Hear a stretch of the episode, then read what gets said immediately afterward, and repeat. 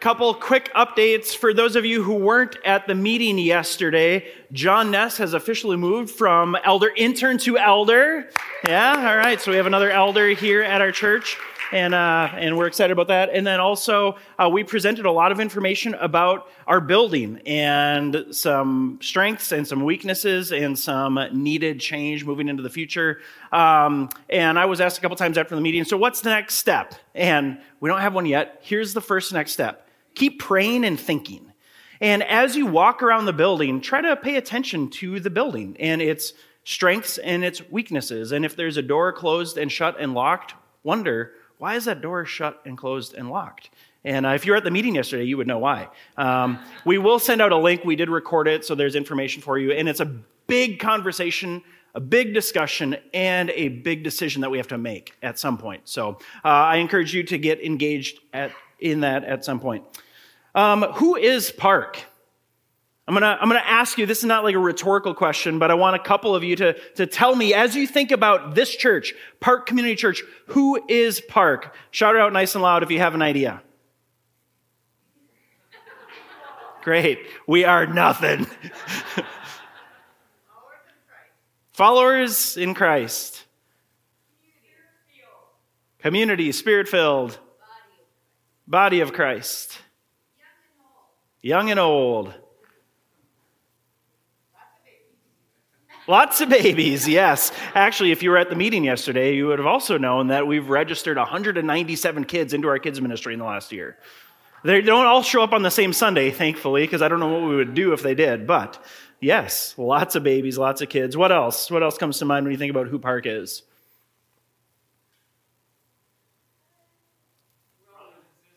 Brothers and sisters. Someone got the answer right. Thank you. Did you look at the bulletin? what else?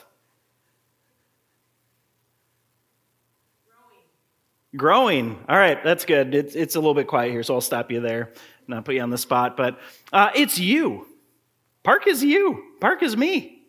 Park is my opinions, and Park is your opinions. Park is my lived experiences, and Park is your lived experiences. Ultimately, Park is God's.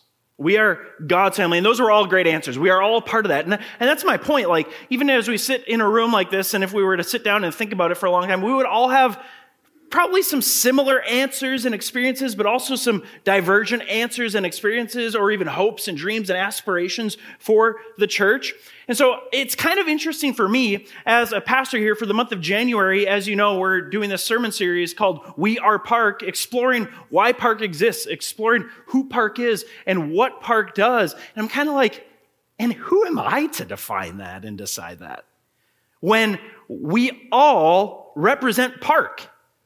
Park is us. It is who all of us are and who we make it up to be. And so I am going to give you a little bit of direction as, as myself and the pastors and the elders and the leadership here and just the community here over the years has thought about how do we kind of, how do we kind of land the plane on the language of who Park is? How do, how do we kind of help people understand whether you've been here for a long time or whether you're new to understand what is this church?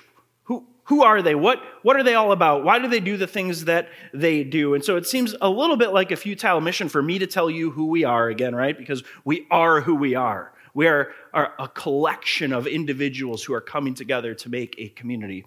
However, there's some basic and broad language that can help kind of define who we are. And so this is a little bit of a review if you've been here the last couple weeks. Our, our purpose or our mission is that we exist to be and make disciples of Jesus together.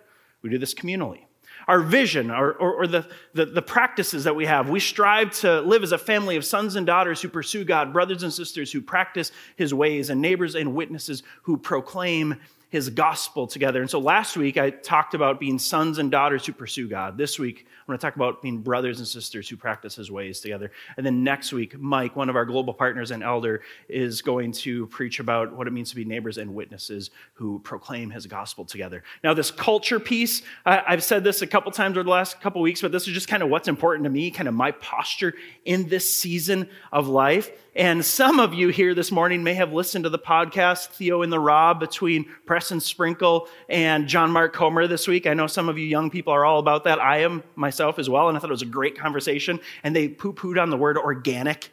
I'm like, come on. And I get it. They're right. The church needs some organization. We need some intentionality. However, I love the organic relational connection because I, I struggle at organization. And it was actually good. They said, if that's your bend, then you should push towards organization. And if you're the organized type, the type A type, you should probably push a little more towards type B, towards the organic. And, and our natural wirings, we need to be pushed by other people. And so this is a community thing. So this is some of our culture. This is some of who we are as a church, some of our, our values, kind of the, the, the, the, the characteristic of our church in this season. Now, before I go on to talking about being brothers and sisters who practice his ways together this morning, I want to just go back to last week just out of curiosity, how many of you were here last Sunday? Put your hand up nice and high. Yeah, a little over half of you. That's man, this church is so funny. Like honestly, any week it could be we could be 300 people, we could be 400 people, and the turnover of who's out of town, who who is here. Uh, so it, I'm always like, do I do a little bit of review for all the people who are gone or not, or do I just press ahead? What I want to do with this morning, before I get into brothers and sisters, is I want to do a little bit of review of sons and daughters, primarily because if you were here last week, what you got was the identity. And so, one of our cultures here is identity before activity, right?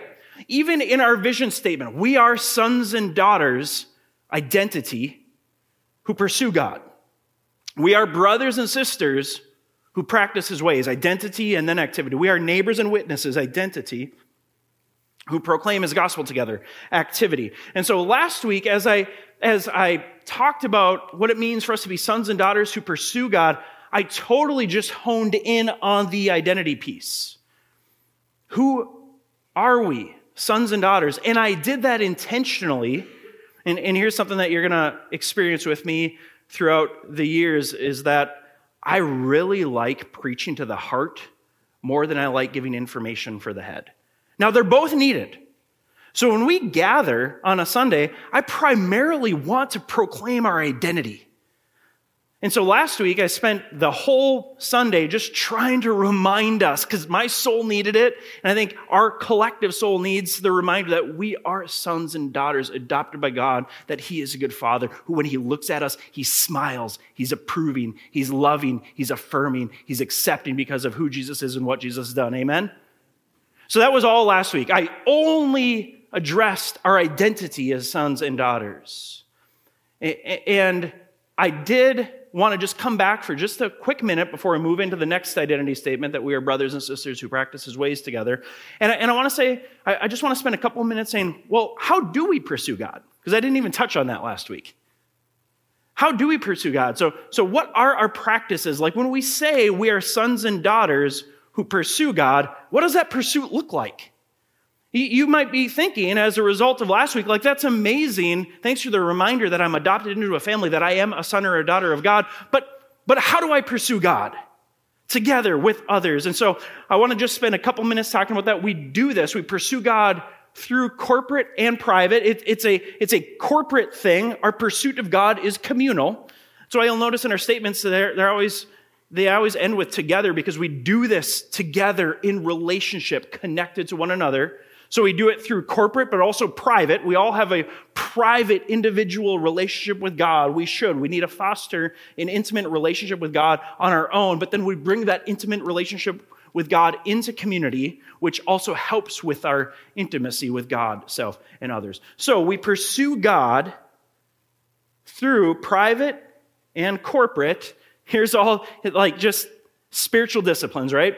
This is not an exhaustive list, but this is just the main idea. If you're wondering, what is Park? How do they do things? Well, we, we pursue God through both corporate and private Bible study. When we gather together on a Sunday, we study the Bible. We encourage you to scatter into your homes, into your apartments, and study the Bible. Be a part of a BSF group, be a part of a community group, be a part of some kind of women's Bible study that's, that meet here, a men's Bible study that meets on Wednesday mornings down the street at Caribou Coffee. Study the Bible on your own and with others pray. And when I say pray, I don't just mean like standard prayer, but like intimate connection with God and others, both corporate and individual. There's, there's so many different types of prayers in Scripture.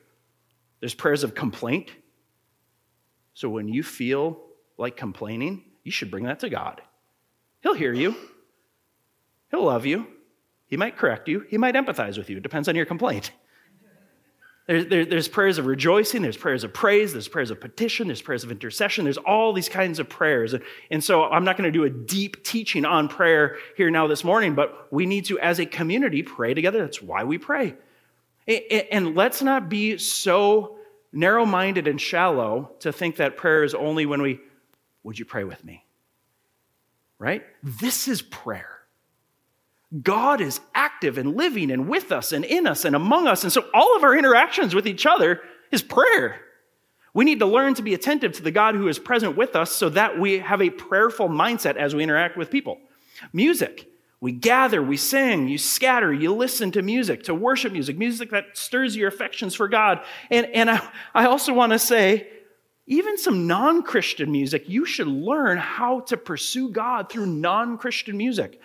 In fact, in my life over the past two years, some non Christian music has done some of the deepest work in my heart in unlocking some things because there's some poetic things. There's some there's some things that non-christians ask that i'm like that's an honest question that too many christians are afraid to ask. And so let's not be religiously boxed in. Let's pursue god through music through worship music and just through any music. Like listen to it. What is what does that mean? Why does what does that person think that way? Do I think that way? Is that a healthy way to think? Is that a helpful way to think? Is that true about God? Is that true about me? Is that true about the world? Confession. When we gather on Sunday mornings, when, when you scatter, we need to practice the discipline of confession. Now, this means confessing sin. It means the, the negative things. It means getting it out, confessing it, admitting it to God and to other people. But it also means confessing what is true and right and good and lovely and noble. So when we gather, some of the songs that we sing, some of the prayers that we offer are more, are, are more negative confessions, like confession of sin, confession of wrongdoing, confession of missing the mark. Some of the confessions are confessions about God's holiness, God's goodness, God's grace, God's glory.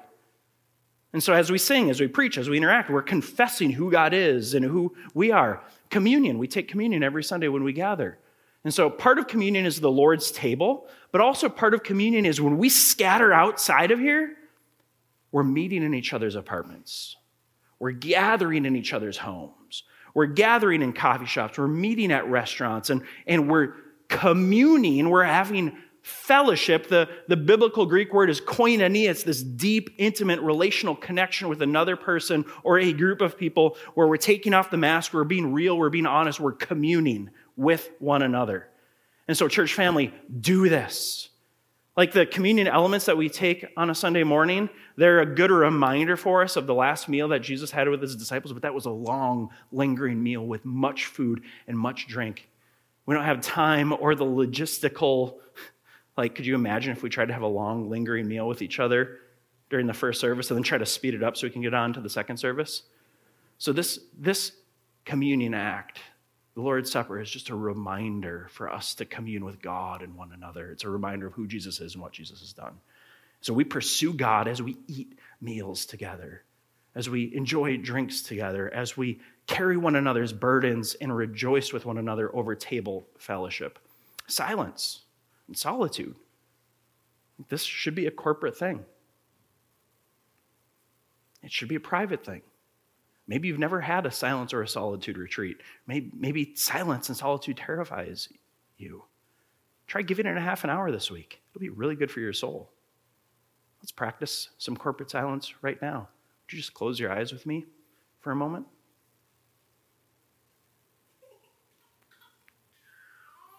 That's silence in the real world right there.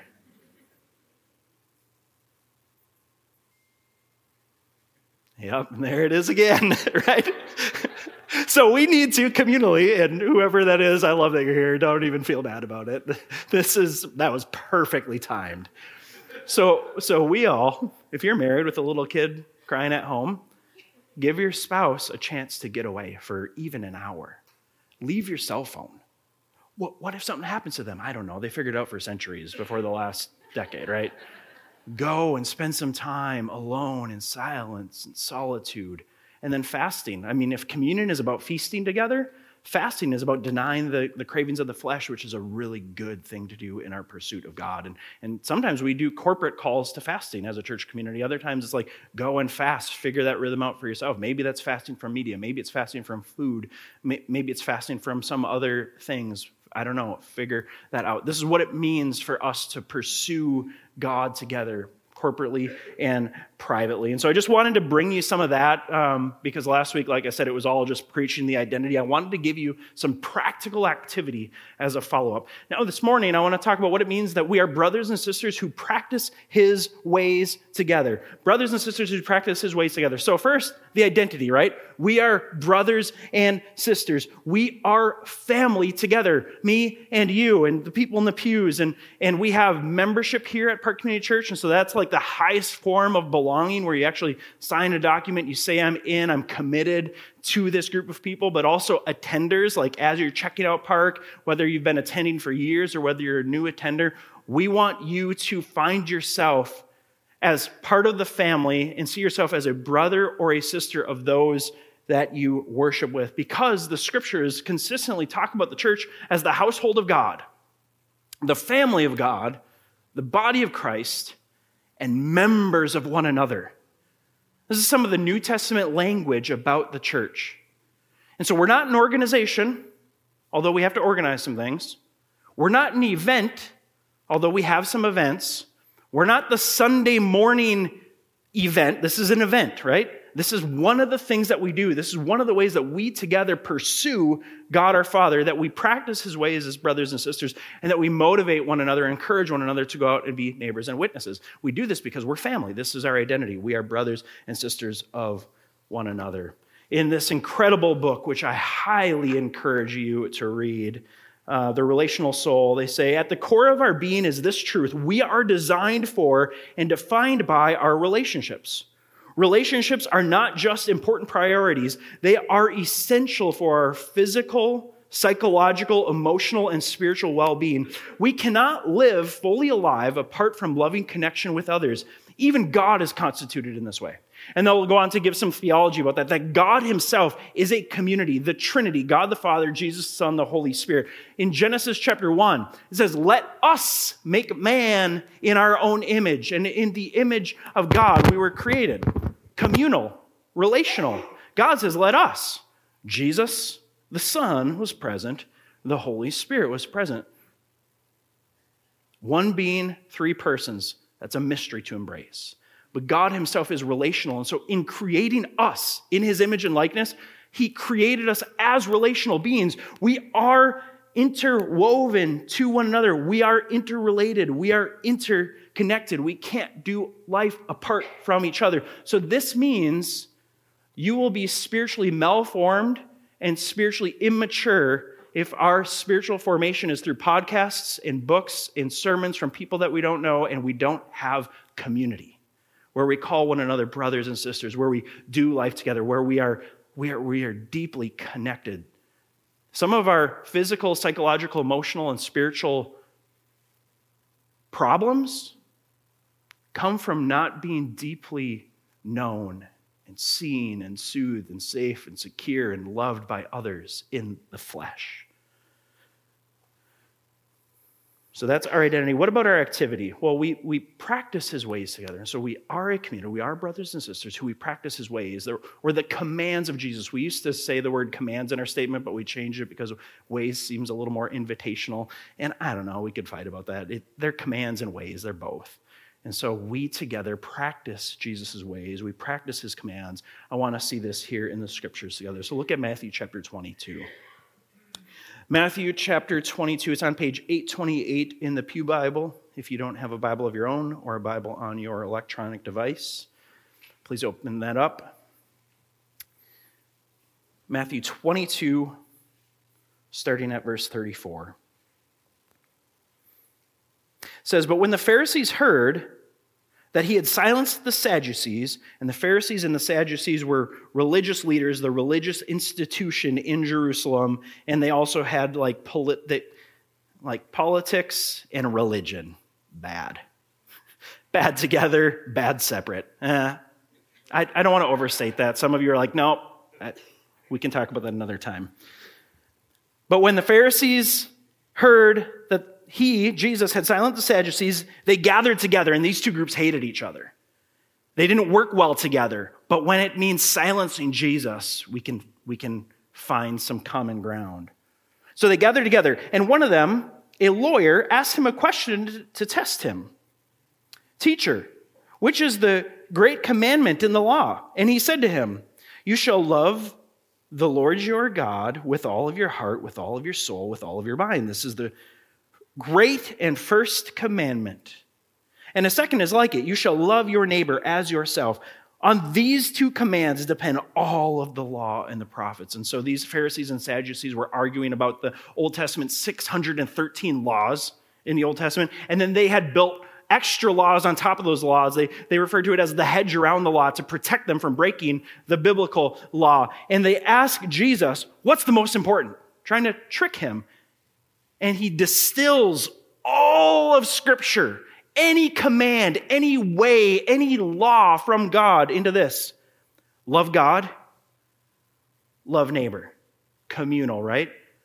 A son and a daughter. I'm loved by God and I love God. I pursue him love neighbor, brother, sister. And next week we're going to talk about neighbors and witnesses, but this has to bend out to one another. You can't, you can't love your neighbor, you can't love the non Christian if you don't love the Christian.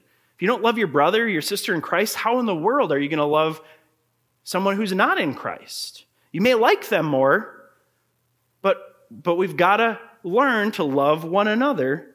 It says all of the laws depend on these two love God, love neighbor. That can summarize all of Scripture. And if you know nothing else, if you remember nothing else, if you're confused about everything else, grab onto those words of Jesus love God, love neighbor, love God, love neighbor. And I, and I love that actually Jesus says, love neighbor as yourself.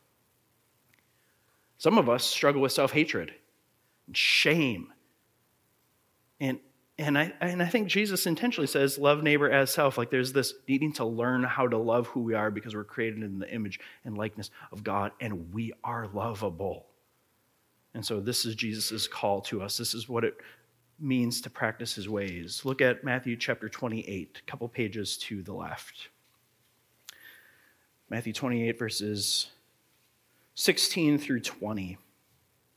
I won't spend a ton of time on this because I preached this one a couple weeks ago with our main statement that, that we, are, uh, we exist to be and make disciples who, uh, we exist to, see, I can't even remember our own statements. We exist to be and make disciples of Jesus together. It comes from this. It says, Now the 11 disciples went to Galilee to the mountain to which Jesus had directed them.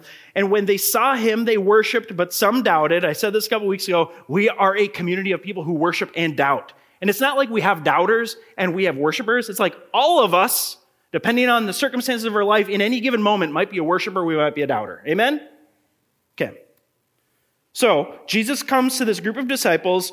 Some are worshiping, some are doubting, and he said to them, All authority in heaven and on earth has been given to me. Therefore, go and make disciples, followers, apprentices of Jesus of all nations, baptizing them in the name of the Father and the Son and the Holy Spirit, teaching them to observe all that I have commanded you we are brothers and sisters who practice the ways, practice the commands of Jesus together because he said this is what we are to do to teach one another, to teach others how to practice the ways, how to practice the commands of Jesus, teaching them to observe all that I have commanded you. And behold, I am with you always to the end of the age. We don't practice the ways of Jesus in our own flesh in our own grit, in our own ability, with our own willpower, we practice the ways of Jesus because He is with us.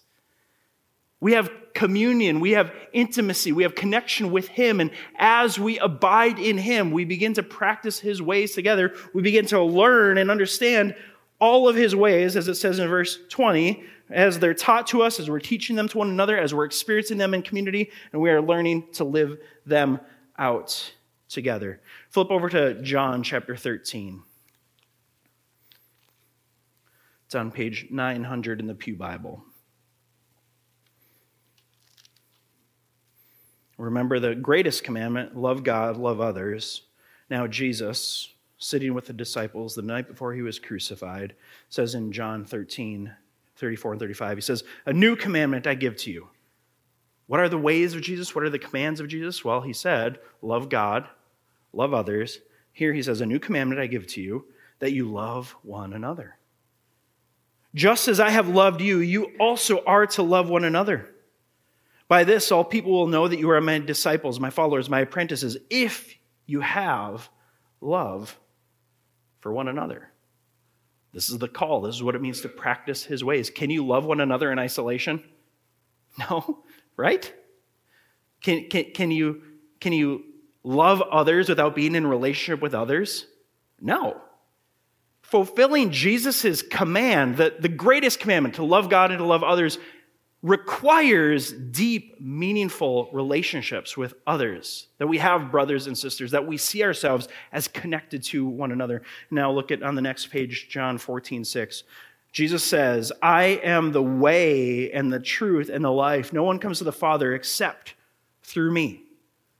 He is the way. So when we talk about what, what, what does it mean that we're brothers and sisters? Well, we're adopted into God's family. We're his sons and daughters. We are connected to one another. We have this familial relationship with one another. We're brothers and sisters of one another. And as brothers and sisters, we want to do the things that our Father commands us.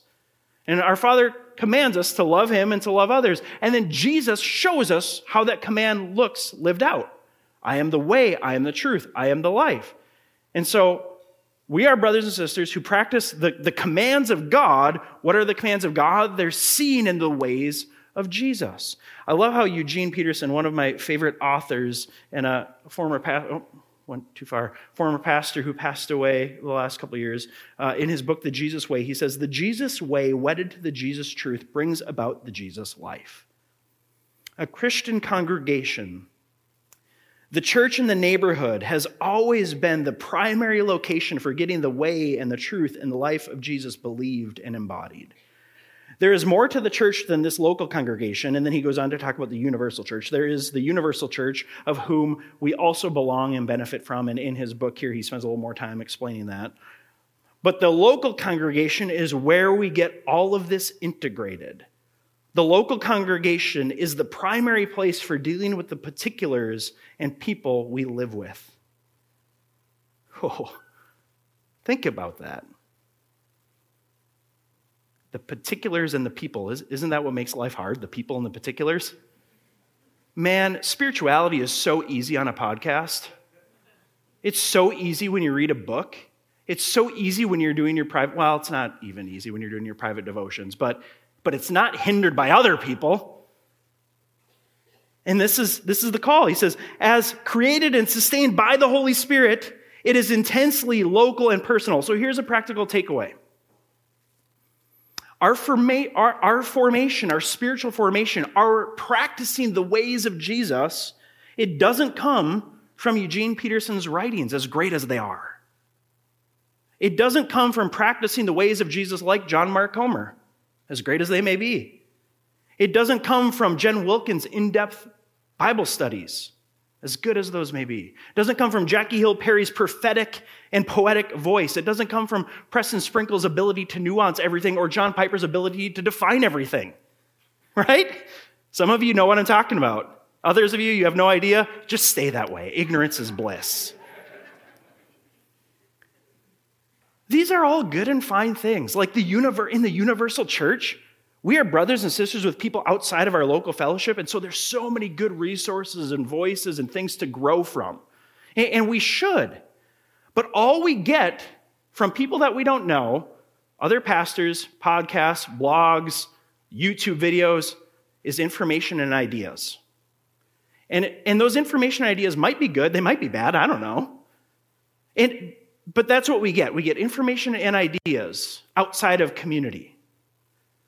But formation, spiritual formation, happens primarily in community. It is radically personal and local, it's relational, it's terribly inefficient. You can't do relationship in an hour. I, shared with you this study that I read the, the, a couple weeks ago in the Wall Street Journal that it takes 40 to 60 hours for the average person to move from acquaintance to shallow friend.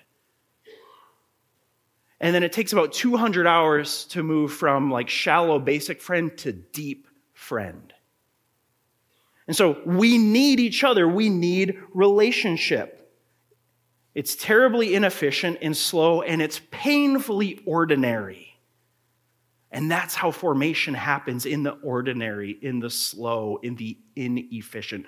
Now, I'm not saying to discard all of the universal church resources, but I'm saying wrestle with them, enjoy them, explore them, question them in real embodied relationship with brothers and sisters in Christ in a local church. Whether that's Park or not, I don't know. Uh, this isn't a commercial for you to be a part of Park. This is a commercial for your soul to be committed and deeply connected to a group of other people who will run the race with you as a cloud of witnesses. Amen?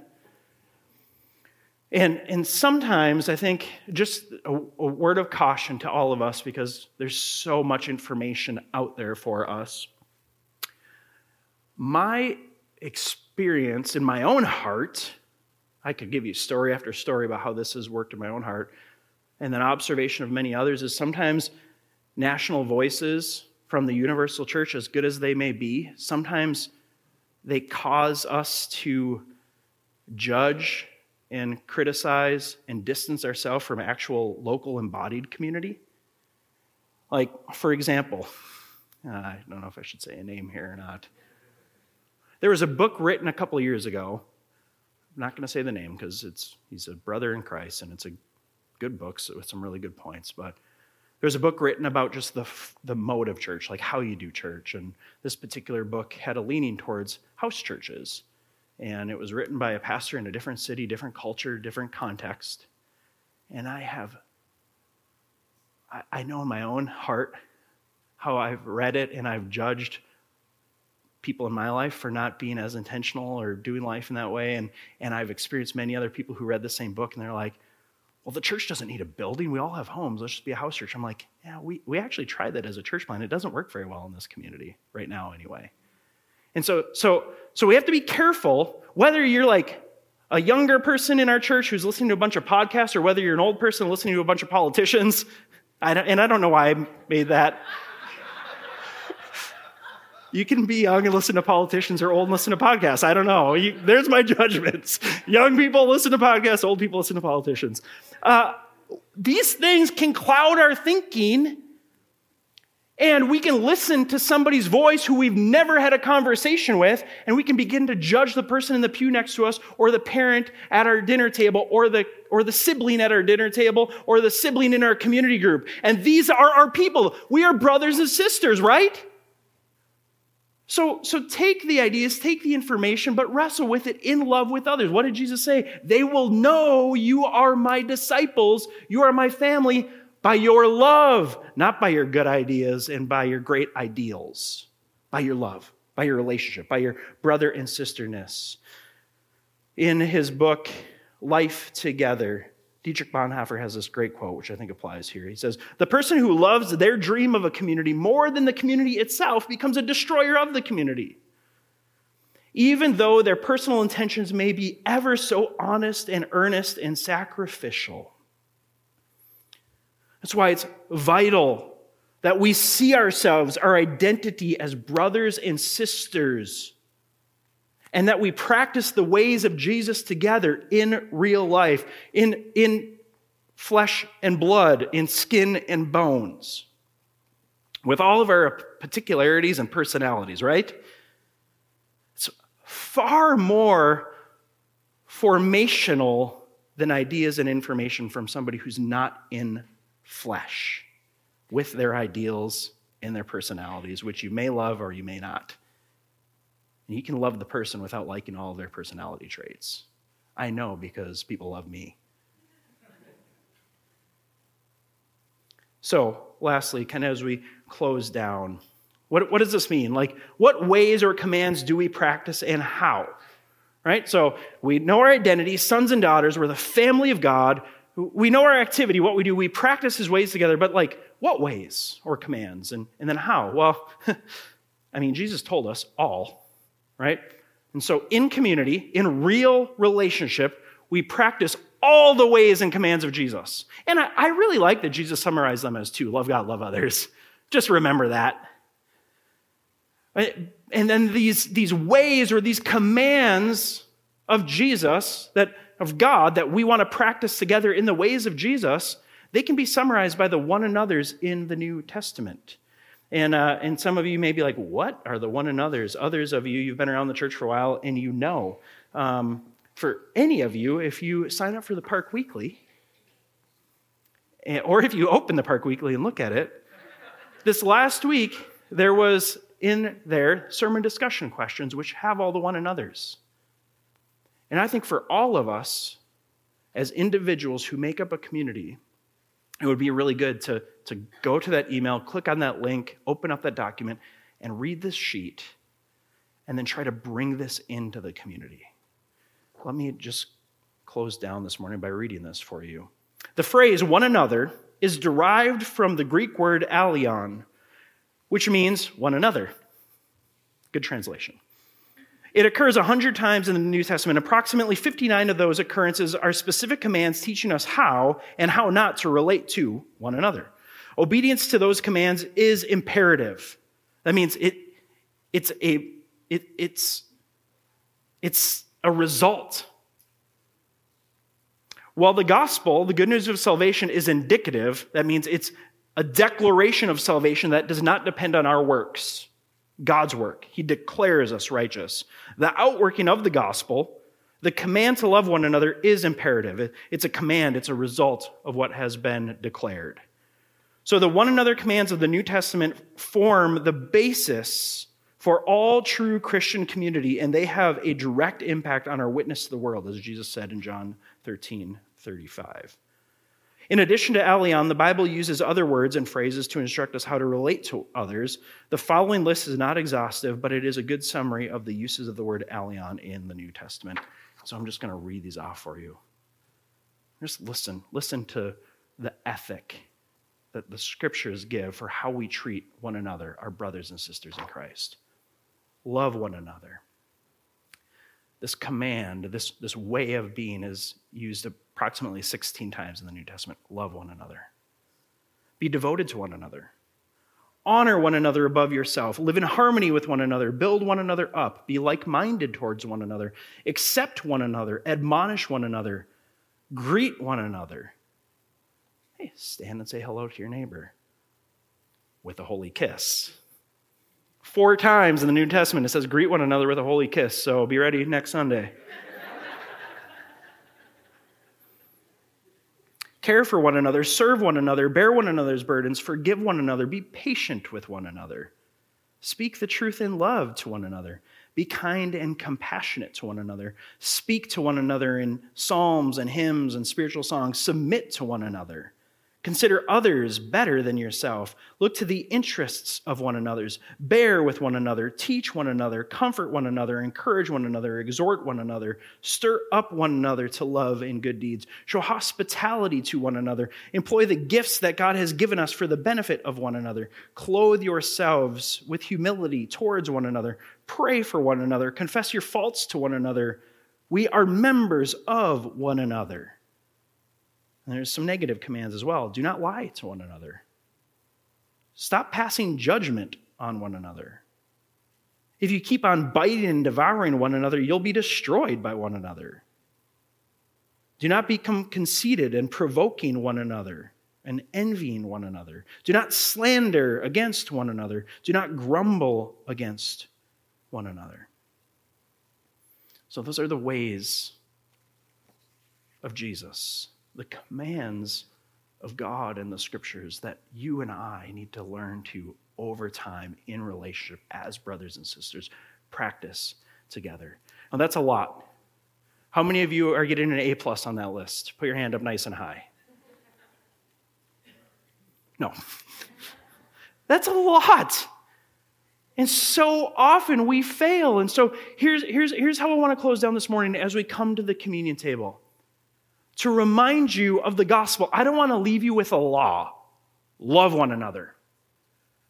That command from God, that way of Jesus, is a result of our receiving God's love. And so, as we want to practice the one another's together in community with our brothers and sisters, we have to continually release all the judgments that we're carrying, all the lack of hospitality, all of the grumbling, all of that stuff, release it. Receive the love of God for us in Christ so that we have a chance to actually love one another. And so let me leave you with God's grace, not God's law this morning. Ephesians 2 8 through 9 says, For by grace you have been saved through faith. And this is not of your own doing, it is the gift of God, not a result of works, so that no one may boast. For we, me and you, sons and daughters of God, we're his workmanship created, reborn, given new life, baptized into the name of the Father, the Son, and the Holy Spirit, created in Christ Jesus for good works, which God prepared beforehand that we should walk in them. And so here's the reminder, church family. We have an identity, an imputed, this is a theological word that theologians over the centuries have used, an imputed righteousness. That means all those one another's that I read, when we don't measure up, God doesn't look at us, look at us and say, You didn't measure up. You better try harder. He looks at us and says, Jesus did all those things. And I now, because of your relational trust of Jesus, I now am giving Jesus' perfection to you. So when God, your heavenly Father, looks at you and he calls you son or daughter, he doesn't see all the ways that you screwed up. He sees all the ways that Jesus succeeded. And he says, And that's how I see you imputed righteousness. I'm loved. I'm chosen. I'm adopted. I'm forgiven. I'm declared righteous. I'm declared holy. I'm declared blameless. I'm declared as though I have done all of the one another's.